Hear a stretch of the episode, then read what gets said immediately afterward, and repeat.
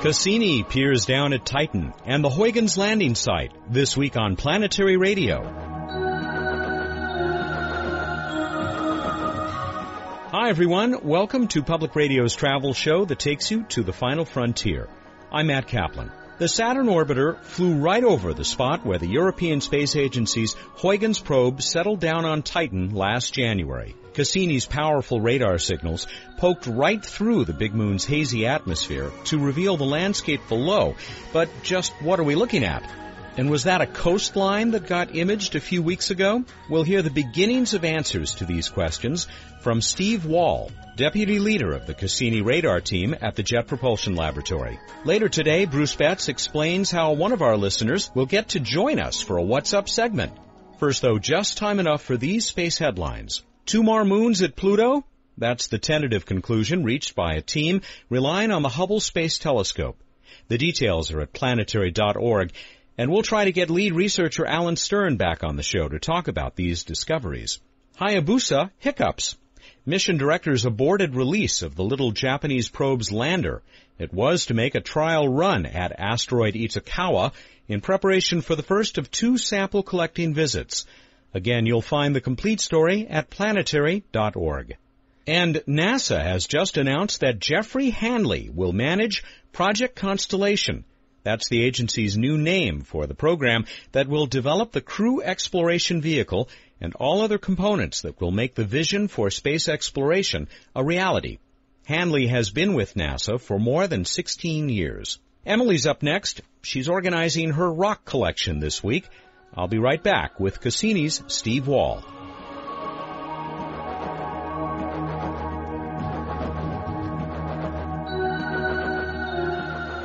Hi, I'm Emily Lakdawalla with questions and answers. A listener asked, what are the different families of asteroids? There are many different ways to classify asteroids, but the first classification that's applied to any asteroid is a name based upon where it's found in the solar system and what kind of orbit it has. Most asteroids are found within a region of the solar system called, appropriately enough, the main asteroid belt. The main belt occupies space between the orbits of Mars and Jupiter, or from about twice to about four times Earth's distance from the Sun. There are many thousands of main belt asteroids, and they are all under the gravitational sway of Jupiter. Even more dependent on Jupiter is a small group of asteroids known as Trojans. There are two points on Jupiter's orbit, 60 degrees ahead and 60 degrees behind the planet, where the gravitational effects of the Sun and Jupiter balance. A few hundred Trojan asteroids sit in these points on Jupiter's orbit. A small group of objects called centaurs wanders around the outer solar system among the orbits of Jupiter, Saturn, Uranus, and Neptune. Their orbital paths are unstable because of the influence of the giant planets. What about asteroids in the inner solar system? Stay tuned to Planetary Radio to find out more.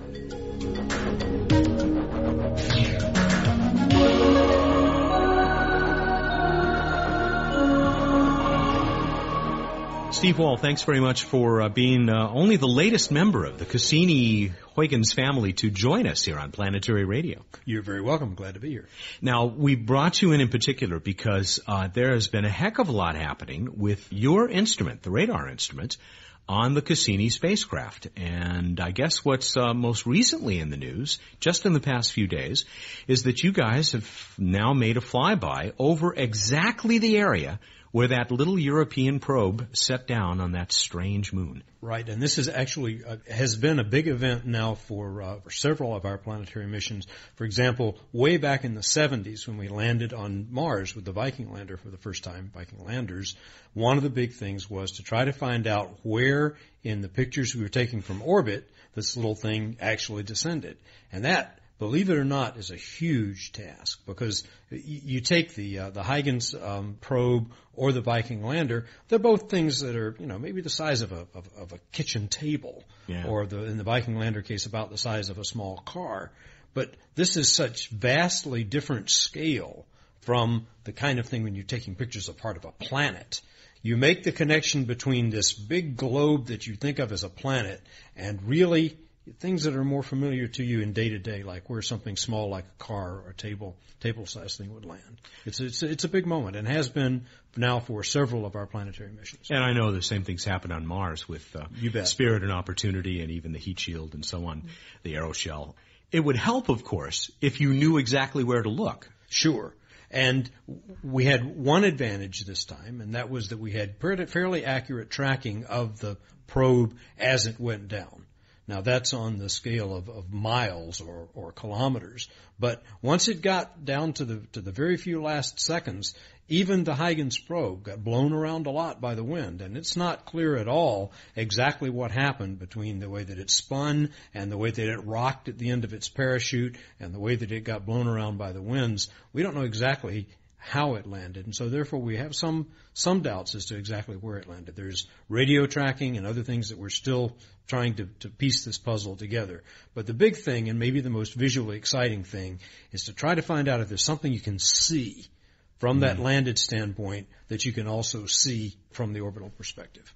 And how close are we getting to that? Because the images that, that have been published so far, both on the Cassini website from JPL, but also uh, in a nice article by my colleague Emily Lakdawalla that's now at planetary.org. It's not real clear yet, but I guess there's there's some indication that things may be getting better, clearer. That's true. Over at JPL, when we first got the, the, the, the synthetic aperture radar data, the highest resolution data the radar can take, and the highest resolution data really that we can get of Titan with any instruments, uh, we got the picture first, started looking for anything that, that, that you could tie together. And we had the, uh, the Huygens descent mosaic, the pictures that it took as it landed. And we spent a long time puzzling over, well, does it belong here? Does it belong over here? Does it belong over there? We brought in the, the, the data from the camera and from the infrared camera that, that we call them ISS and VIMS and tried to piece it together there. And for a while, it looked pretty grim. I mean, it was, it, it was looking like it was hard to find things. In the past few days after we went home and got all sleep, we have, have made it a little bit clearer story, but you're talking about a lander that we are a probe. We knew where it landed within maybe 20 kilometers. We have pictures now that have resolution that's like half a kilometer. Hmm. So you're trying to locate now something to a, a factor of like 30 or 40 within within the scale that you knew where it was. Yeah. Well, we're getting better. We found, you know, a mountain over there on the on the horizon that maybe matches. Uh, we found a sort of a V-shaped uh, feature, don't know what it is, in the infrared data that looks like it might correspond with something that, that we saw in the descent data. And now the, the, the, the SAR images and these things that we've been calling cat scratches, it looks like we might, and we don't know yet, but we might be able to see something like that over in the horizon. So we're slowly, slowly narrowing it down. We're going to come back to those cat scratches, Okay. but, but but to be really clear, uh, with a half mile resolution, obviously you're not going to pick out this little probe sitting on the surface of the moon. First of all, yes, is absolutely right. You're not going to see something that's the size of that probe from an orbital camera. The best that you can do is to sort of look around from the from the perspective of the probe and see what you can match that might be might be of, of greater scale. It's something like being out in the desert trying to look around for things that you can recognize on a topo map. We'll be back with more from Steve Wall of the Cassini radar team right after this message. This is Buzz Aldrin. When I walked on the moon, I knew it was just the beginning of humankind's great adventure in the solar system. That's why I'm a member of the Planetary Society, the world's largest space interest group. The Planetary Society is helping to explore Mars. We're tracking near-Earth asteroids and comets. We sponsor the search for life on other worlds, and we're building the first ever solar sail. We didn't just build it. We attempted to put that first solar sail in orbit, and we're going to try again. You can read about all our exciting projects and get the latest space exploration news in depth at the Society's exciting and informative website, planetary.org. You can also preview our full color magazine, The Planetary Report. It's just one of our many member benefits. Want to learn more? Call us at 1 877 Planets. That's toll free 1 877 752 6387. The Planetary Society, exploring new worlds. Welcome back to Planetary Radio. We're talking Titan with Steve Wall, deputy leader of the Cassini radar team that has been snapping spectacular yet puzzling pictures of the big moon's surface. It's not really very much like using a regular camera. This is radar. You're not Absolutely. doing this in the light that's available, the dim light that's available from the sun. You're Absolutely. bouncing this stuff off of the, the moon, comes back up and turning it into an image with lots of processing. Right. And so that one of the, the, the biggest problems that you have is that the pictures that we took from the probe were taken, like you said, in basically visible light. Not a whole lot of light, sort of orange filtered by the atmosphere. Uh, we took some pictures there. Now, radar cameras are, are sort of an odd beast. A radar camera is sort of a combination between the radar like you, you think of as used by the military or by a, a jet that lands at an airport and a flash camera. Mm. Because you're looking, number one, at a picture that is in a completely different realm of the electromagnetic spectrum from what your eyes are used to. So it doesn't make bright things bright. The radar has a tendency to make things that are rough bright. So the difference between looking, let's say, at a parking lot and looking on a gravel road are the kind of differences that would make a bright thing in a radar picture or a dark thing in a radar picture.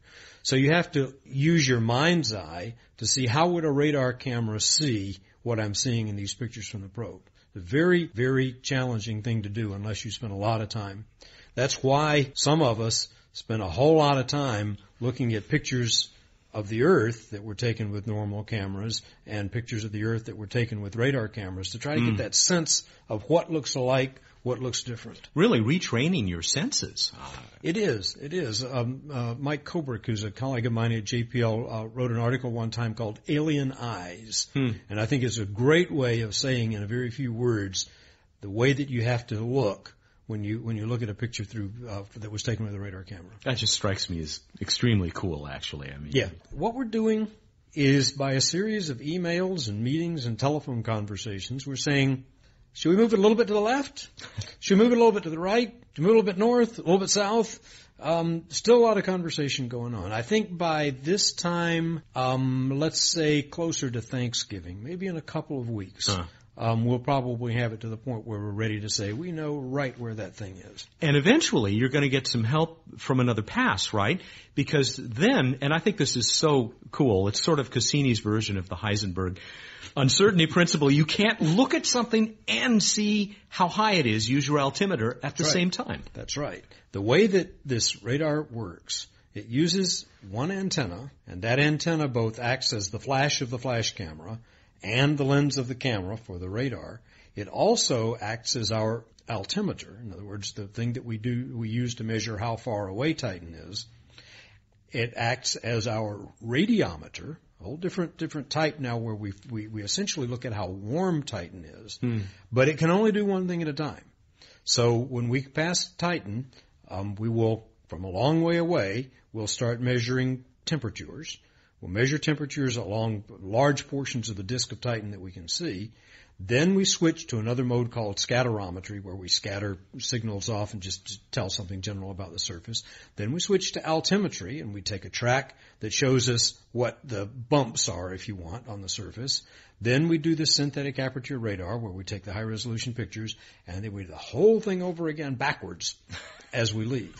So there's, there's a whole bunch of different modes. Then just to give you an idea of how, how bizarrely complicated this gets, we combine that with what the camera, the infrared spectrometer, um, our uh, ultraviolet imaging spectrometer, our magnetometers, our uh, uh, fields and particles instruments, a total of 12 instruments. Each of them has probably as many modes as the radar does. I don't know. Mm. But there are literally dozens, many dozens of different things the spacecraft can do. There are a whole lot of very dedicated people over at JPL that spend a whole lot of time trying to figure out exactly what the right sequence is. It's like taking a car through a city you've never been in before, mm. wanting to look out all of the windows with all of the different pairs of eyes in the car all at the same time. This is so fascinating, but I want to make sure we talk some more about Titan sure. and what you have learned why does this moon have cat scratch fever? Good question. Cat scratches are one of the more unique things we've seen on the surface among a whole lot of, of unique things. We took our first data just about a year ago, in October of 2004. Saw some interesting things, but we thought we sort of had a handle on what they were all like. then in February, we took an, another stripe across the surface of Titan and we saw these first little patches that we called cat scratches. And they're patches maybe um, 50 to maybe 100 kilometers across, parallel lines that look for all the world like a cat just went down the down the side of the planet. Each one of the little lines about a kilometer or two apart. Sometimes these lines merge and sometimes they separate, so they're not completely just parallel lines. But it's unlike anything that we've seen before it, it, resembles most closely a set of sand dunes on the Earth, mm. seen from from a, from an orbital perspective. Now we're getting out all of our pictures of all the sand dunes that we know of on the Earth and trying to compare those to these cat scratches because the most obvious thing is that they're formed by wind. Now there are other possibilities, but that's the one we're sort of focusing in on. Mm. Now we know that the winds on Titan are not very strong, and it does take a certain kind of wind to form a sand dune on Earth. So that has us a little bit puzzled. But it's it's most likely that there is something that gets ground up into dust or dirt uh, sized particles that, that forms dunes on, on Titan. But but parallel lines hundreds of kilometers long? Well, in the latest data that we got last Saturday, uh, we do find these things that go on for, for many, many, many, many, many tens of kilometers, probably um, overall hundreds of kilometers, that we think follow the zonal winds on Titan. And we don't mm. know that much about how winds go on Titan, but it, it looks like they actually separate around hills, so like the wind would. They don't bounce off of hills, so they're probably not waves. That's another possibility but they're most likely to be entrained by the wind. Now, where do you find a place where wind is constant for long enough periods of time to form dunes over that distance? That's the, the puzzle. Hmm. We're almost out of time. Oh my goodness! I know, and this is so much fun. Uh, we've got to talk about at least about uh, some results that came back a few weeks ago. Okay. And these were the indications that maybe you found the place where uh, surf's up on Titan. Well, it's possible. This, you're talking about some data that we took in September, but yes, we found a very dark looking area. Um, unfortunately, right at the end of our observation, so all we saw was mm. a hmm. piece of it. But the margin between this very dark looking area and the more typical terrain that we've seen so far looks for all the world like a coastline. It has bays. It has perhaps little off-lying islands. Um, there are some mm. intriguing places that look like perhaps the, the, the liquid, whatever it was, if it was a liquid flooded into to, to like a, a, wetland, what might be a wetland on Earth. Now remember, we're talking about a place that is 150 degrees below zero. Right. So the first thing we have to ask is, what kind of liquids are there? Well, methane is a liquid at that temperature sometimes, and so that's a possibility. Um, if you put ammonia into water, it's a lot like putting antifreeze into water in your radiator, and it can stay liquid that cold. There are some organics that we think may be typical on Titan that may be liquid, but we didn't think they were quite that, that free flowing a liquid. So we're confused. Do you do you ever get together at uh, your favorite bar uh, with the rest of the radar team and think, uh, or, or, anybody else on the Cassini team, and uh, speculate on what that ocean would look like? I mean, would it behave like an ocean on Earth if it's there or if it was there in even ancient uh, times of, of Titan. I mean, would would the waves look like they do uh, here on Earth? I should have worn my Surf Titan T-shirt today, but I didn't. Well, I mean, the answer is yes, of course. I mean, we we love to speculate. Try not to do it in print, but try to you're be more considered uh, when we do that. But yeah, it's it's we always wonder once you've, you, you've given the possibility of liquids, um, are there waves? Well, you can do that calculation and you can tell that the waves are not going to be real high, but yeah, there would there would be waves on on liquids. Um, we tend to ask, well, are, would there be things floating in there? Well, mm. the answer is there aren't very many things that float in liquid methane. We're putting together the picture um, you know, whether there are areas to surf in or not, that's something for another time. All right. Well, well, maybe we'll we'll paddle around a little bit. We are out of time. I, I uh, this is fascinating. Obviously, we have to tune in again as uh, you learn more about all of Titan, but in particular that one site where uh, the Huygens probe uh, set down. Hopefully, you'll have that altimetry. When does that take place? They, when you get the altimetry uh, data? We have a little altimetry at the end of every pass. We have some mm. from uh, from our first four encounters that we've looked at a little. It's a pretty flat place from what we've seen so far. Uh, we'll know more as we as we take more data and as we process more of the data that we got. Just one last question. Sure. Is there a, uh, a uh, Cassini radar team bar that uh, you guys hang out at and speculate? Well, we have a restaurant that, that also contains a bar that we, we tend to go to down in Pasadena, and it's a, a place that we get together and, and think about those things that, as you say, are more, more speculation. Think about what it might be like if you were actually on the surface of Titan. It's a pretty congenial team. We have a good time. Well, raise a toast to us sometime, and uh, we'll do the same for you. Thanks so much, Steve Wall, for joining us today on Planetary Radio. You're very welcome. Steve Wall is the deputy leader of the radar team for the Cassini spacecraft, continuing to circle circle that great ring planet of Saturn, and uh, whenever it can, pay special attention to one of the most mysterious bodies in the solar system, Titan. And we'll be back with Bruce Betts, who's generally not much of a mystery. But it'll be this week's edition of What's Up right after this return visit from Emily.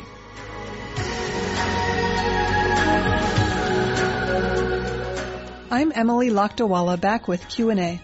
What families of asteroids lie in the inner solar system?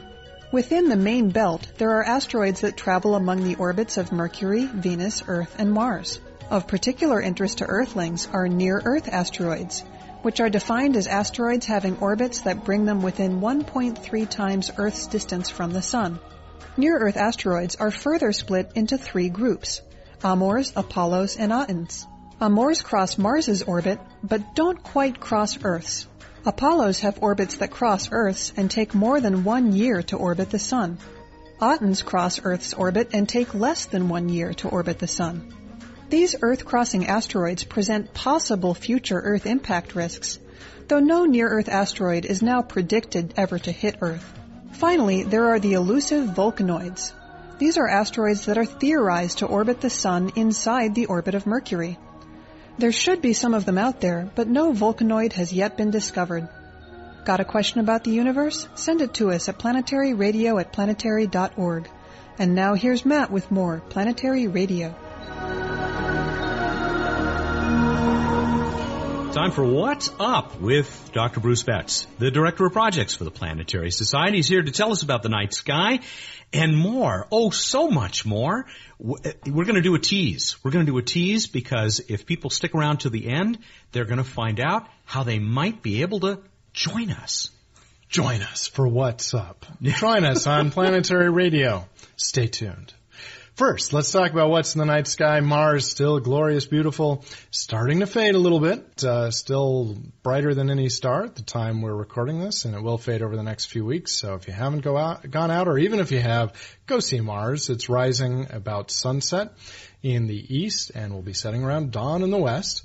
Very high overhead during the middle of the night. Orangish looking bright thing. In the evening sky, you can also see Venus, of course, very, very bright, uh, low on the other side of the sky in the west. And you can see Saturn in the middle of the night, rising around 10 or 11 p.m. roughly, uh, and very high in the south around dawn.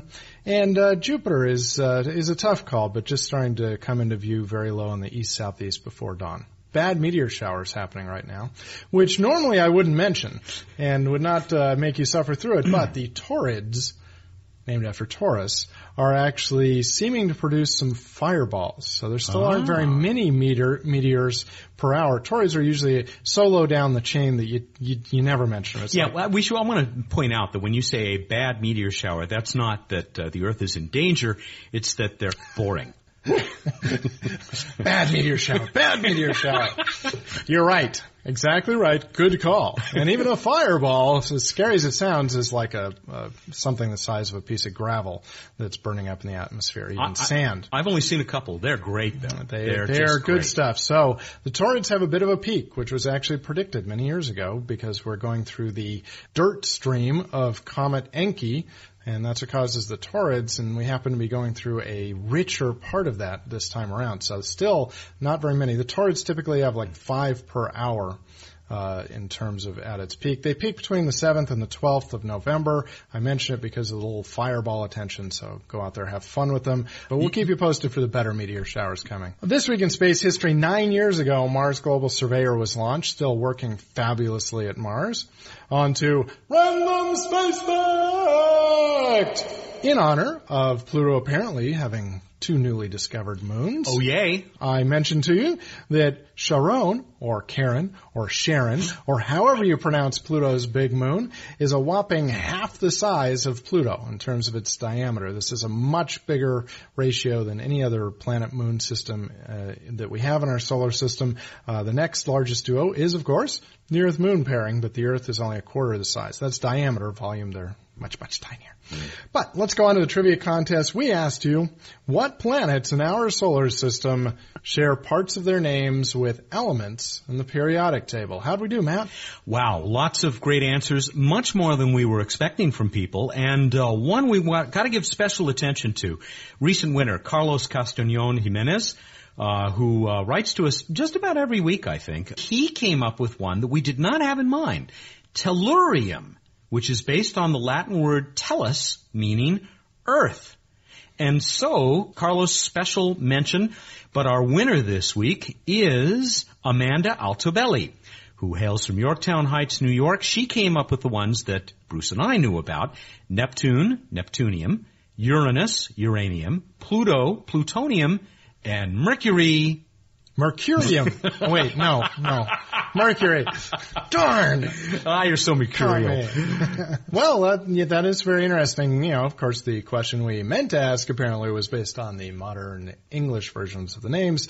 We should have been clearer, but still, uh, we threw them into the random mix, but uh, we got uh, our winner. Good on us, Carlos. And Amanda, you're going to get that uh, planetary radio T-shirt. Wear it in good health. We learned so much on this show. I love it. All right, if you'd like to win a Planetary Radio t-shirt, answer the following question. How many parsecs in a light year? That's uh, both units of distance measurement. I should know this because I knew this once upon a time. Yes, but you're not allowed to enter. Yeah, I know. But all I can remember is that Han Solo said the Millennium Falcon can make two point something parsecs past light speed. Does that would I win if I could enter on that? Uh, no, actually, really. it wouldn't. It's, you know, it's a cool reference and all, but uh, since parsec is a unit of distance rather than speed, it George, oddly enough, didn't make that much sense. Yeah, Lucas was playing with us. He knew what he was doing. He had yeah. a good laugh. Right, let's tell people how they can be on What's Up and join this festival is Frenzy. Just before we do that, I do want people to know that they have to get that entry to us by the 14th. That's Monday, November 14 at 2 p.m. Pacific time tell us about them, their parsec things. Oh yeah, and enter at our website, planetary.org slash radio, and you will see the gloriously redesigned Planetary Society website. And that's where people would find the auction. Part of our 25th anniversary and tied to our 25th anniversary dinner, we will be having, we have an auction with lots of nifty things that you can bid on. Now you have to get your bids in by November 12th at 8 p.m. This is being done in an eBay-like auction. You can find links to it on our website. One of the things you can bid on is the ability to party with Matt and I. Well, okay, but you can help us record what's up and uh, help him improve the quality of our show. Maybe, maybe do a random space fact. Doubtless they will improve the quality of the show by their mere presence.